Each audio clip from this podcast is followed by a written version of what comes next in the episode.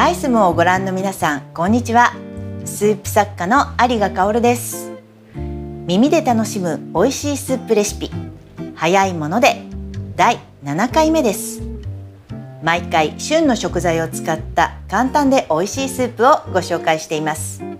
聞きながら一緒に作っていただけるように実際に作りながらポイントをお話ししていますので作る時間も楽しんでもらえたらと思います。今回は発売されたばかりの私の著書スープレッスン2麺パンご飯にも掲載されている舞茸ステーキのスープを作ります。ぜひ一緒に作ってみてくださいね。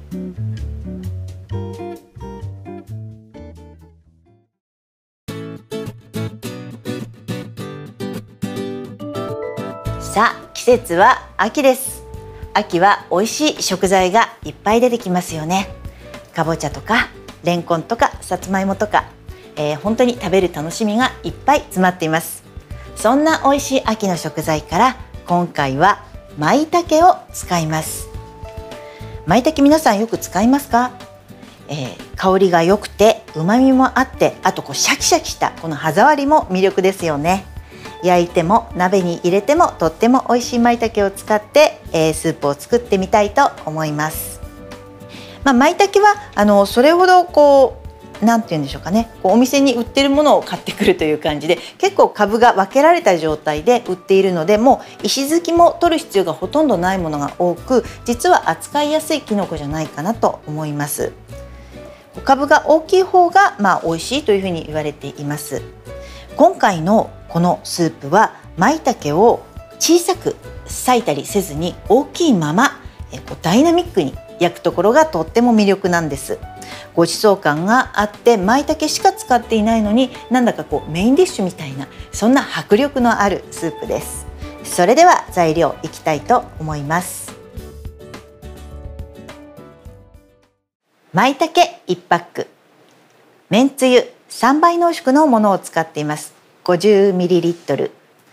オリーブオイル小さじ2えもしあったら、えー、唐辛子粉か七味唐辛子をご用意ください。4人分の場合はこの倍の分量で作れます。舞茸をオリーブオイルを敷いたフライパンで重しをしながら焼いてめんつゆと水を加えて煮立てるだけ。お好みで唐辛子粉や七味唐辛子粉を振って完成です。もう聞いただけでも本当に簡単だと思うんですけれども作ってもとっても簡単です。えまさに舞茸が主役のスープ。重しをすることで舞茸にしっかり焦げ目をつけるのがポイントです。さあそれでは早速作っていきましょう。え舞茸はあの結構大きなまま使います。あの本当手のひらぐらいの大きさでもいいぐらいなんですが、まあ、大きすぎるなと思ったら2つぐらいに分けてえもらえばいいかなと思います。2つか3つぐらいにこう分けて、えっと、なるべく大きいまま使いましょうえー、そして裂いたらもう舞茸の下準備はこれだけなんですよね。あの手で裂くので包丁も使わないで済みます。そうしましたらフライパンに火をつけます。フライパンは少し深さのあるもの。後でこう水を入れますので、まあ、7センチぐらいの高さがあるちょっとこう炒め鍋みたいなものを使えるといいですね。火をつけていきます。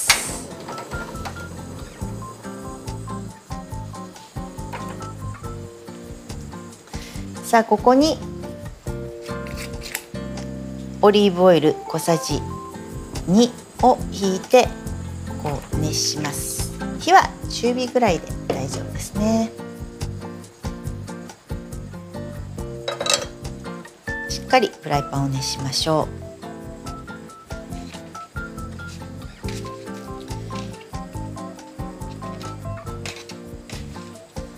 さあ舞茸ってこう表側の茶色いところとそれから裏側の白いところがありますよね。今日はこの表側の茶色い方から焼いていきたいと思います。しっかり熱したらじゃあここに舞茸を入れますね。ジューッと音がしますよね。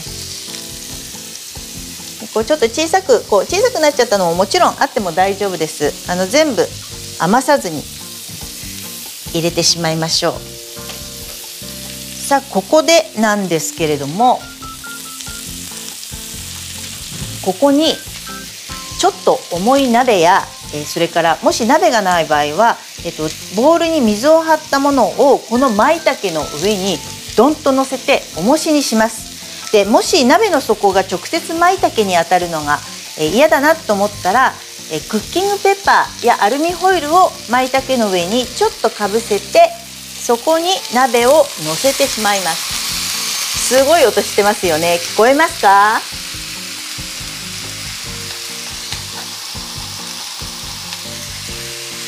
さあこれなぜ重しを乗せるのかというと舞茸をこうペタッとフライパンのこう底面につけてまんべんなく焼き色をつけたいんですね。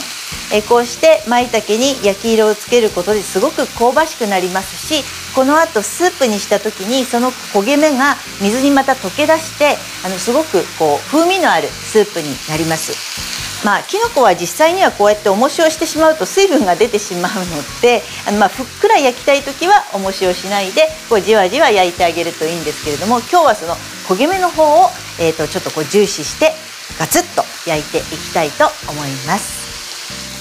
さ。あこのまま2分ぐらい焼いていきます。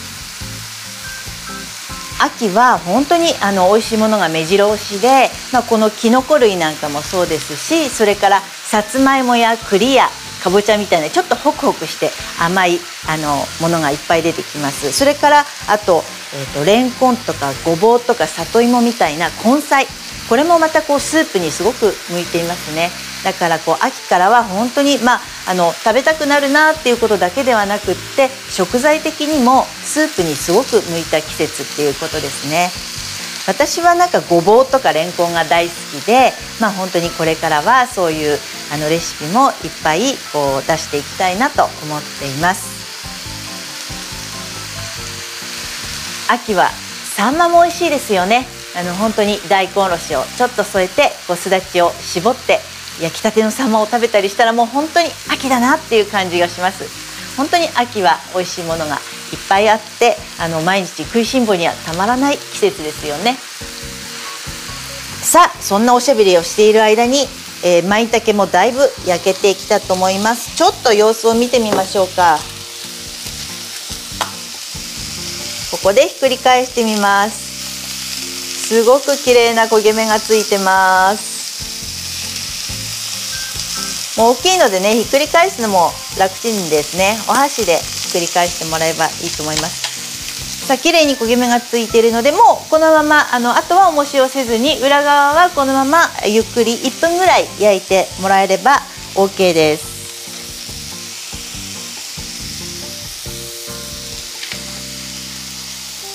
さあもうこの焼いた舞茸の香りがもう漂ってきますよね。あの重しを外すとパーッとそこにこう香りが漂ってきて本当にもうなんかあきのこを料理しているなっていう感じがします。本当に料理をするのも楽しいレシピなんですね。であとこれにちょっとお醤油を垂らしてこのまま舞茸のステーキとしてあのちょっとおつまみなんかに出すのにもあっという間にできるので是非覚えておいてください。今日はここにまた水とめんつゆを足してスープにしていきます。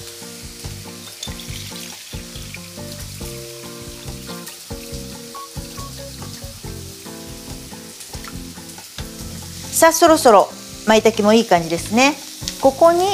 めんつゆ今日は3倍濃縮のものを使います。これを入れて。それから水を 400ml 加えます。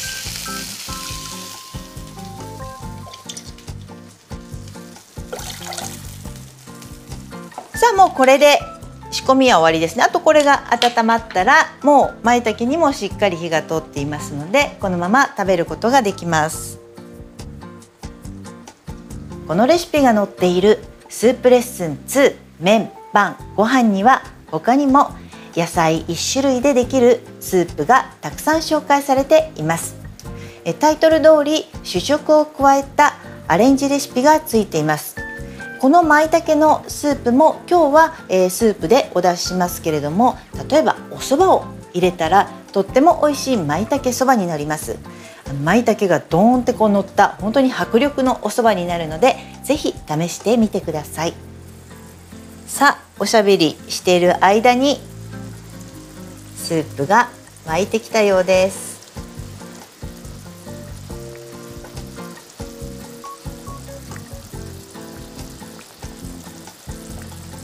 さあこれでじゃあ火を止めたいと思います。このスープはなるべくこの舞茸が 大きく見せたいので平皿なんかが結構合うかもしれませんね。もちろんどんなお皿でも舞いません。舞茸をまずお皿によそってそこにスープを張っていきます。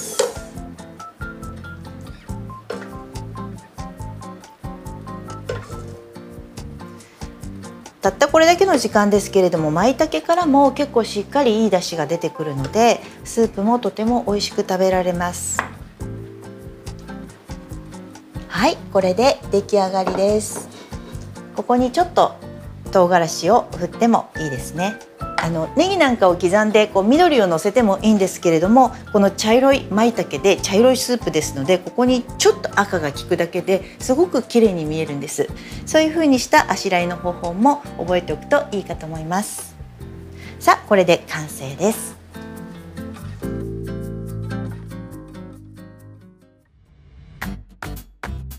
今回は舞茸ステーキのスープに合わせて買ってきたお惣菜を使った簡単な副菜をご紹介します。今コンビニやスーパーなどでサバの塩焼きが買えますよね、まあ、サバ以外にも鮭とかなんかいろんなこうお魚の焼いたものが売ってるんですがこれこのまま食べてもいいんですがちょっとひと手間を加えることでボリュームのある副菜になります。用意するのは水菜。玉ねぎそしてサバの塩焼きです。じゃあ作っていきましょう。まず水菜を刻みます。そうですね。3センチから4センチぐらい、まあ、食べやすいサイズに切ってください。水菜もねシャキシャキして美味しいですよね。水菜はなんか細いので水をしっかり切るっていうことですよね。サラダにする時は。あんまりべちゃべちゃしてると美味しくならないので。これを葉っぱと茎をしっかり合わせてお皿の上に持っていきます。それから玉ねぎを少しスライスしましょう。そうですね。2人分だともう4分の1もあればいいですかね。本当に少しあれば大丈夫です。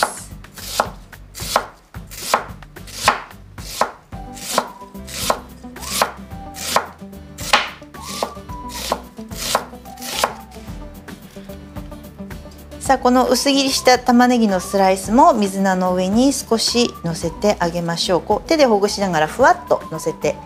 あげます。サラダを盛り付ける時は葉っぱを表を向けるとすごく美味しそうに見えるんです。水菜も同じで葉っぱの裏側がこっちを向くのではなくって葉っぱの表側が向くようにしてあげると美味しそうに見えるので是非やってみてください。でまあ、玉ねぎ少し多めでもね美味しいですしもし玉ねぎの辛いのが苦手な方はちょっと水にさらしてギュッと絞ってから使うといいと思います。サバを使うのでやっぱりお魚の臭みを消すのに玉ねぎがとっても役立つんですね。さあそれから、えーと、レトルトのサバを用意します。これは食べやすい大きさに少しこう細切りみたいな感じがいいですかね。これをこうみんなで分ける形になるのでこう細切りにしてください。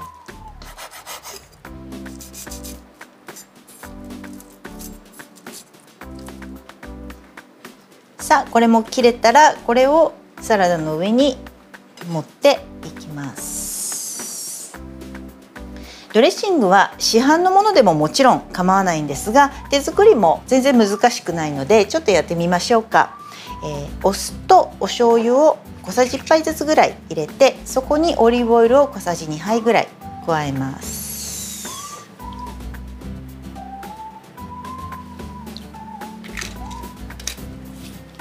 そしてこれをちょっと小さな泡立て器があるといいですね。泡立て器とかあと泡立て器がなければお箸なんかでこうシャカシャカシャカシャカっと混ぜます。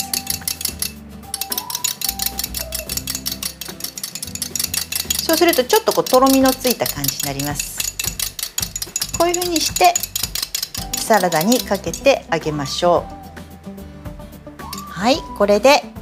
簡単な副菜の出来上がりです。とても簡単ですよね。でも野菜だけではなくってちょっとこのサバの塩焼きが入ることですごくごちそう感が出ますし、えー、今日作った舞茸のスープみたいにあの肉が入ってないような主菜とかあるいはそのちょっと主菜が少ないかなっていうような時に、えこういうサラダを作ってあげるとバランスが取れると思います。焼いた舞茸の風味とさっぱりとした味付けで食べるサバのサラダは相性が抜群です。このサラダは和食にもあと洋食にも意外と合いますのでぜひ試してみてください。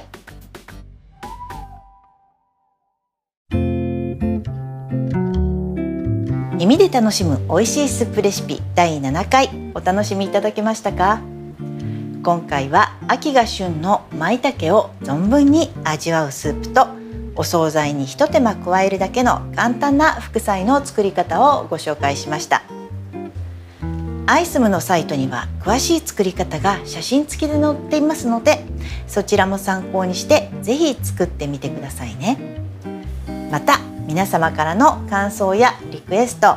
えー、そして作ったよのご報告もお待ちしております。それではまた次回も聞いてくださいね。